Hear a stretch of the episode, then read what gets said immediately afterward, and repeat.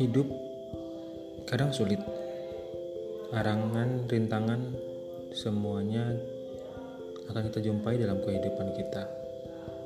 Kita tidak bisa selalu dalam posisi senang dan tidak juga akan selalu dalam posisi sulit. Yang terpenting adalah bagaimana kita menyikapi hidup, berbagi kepada sesama, berbagi pengalaman, dan menjadikan kita secara pribadi, keluarga, dan bangsa bisa menjalani hidup dengan senyuman. Jalani hidup dengan senyuman.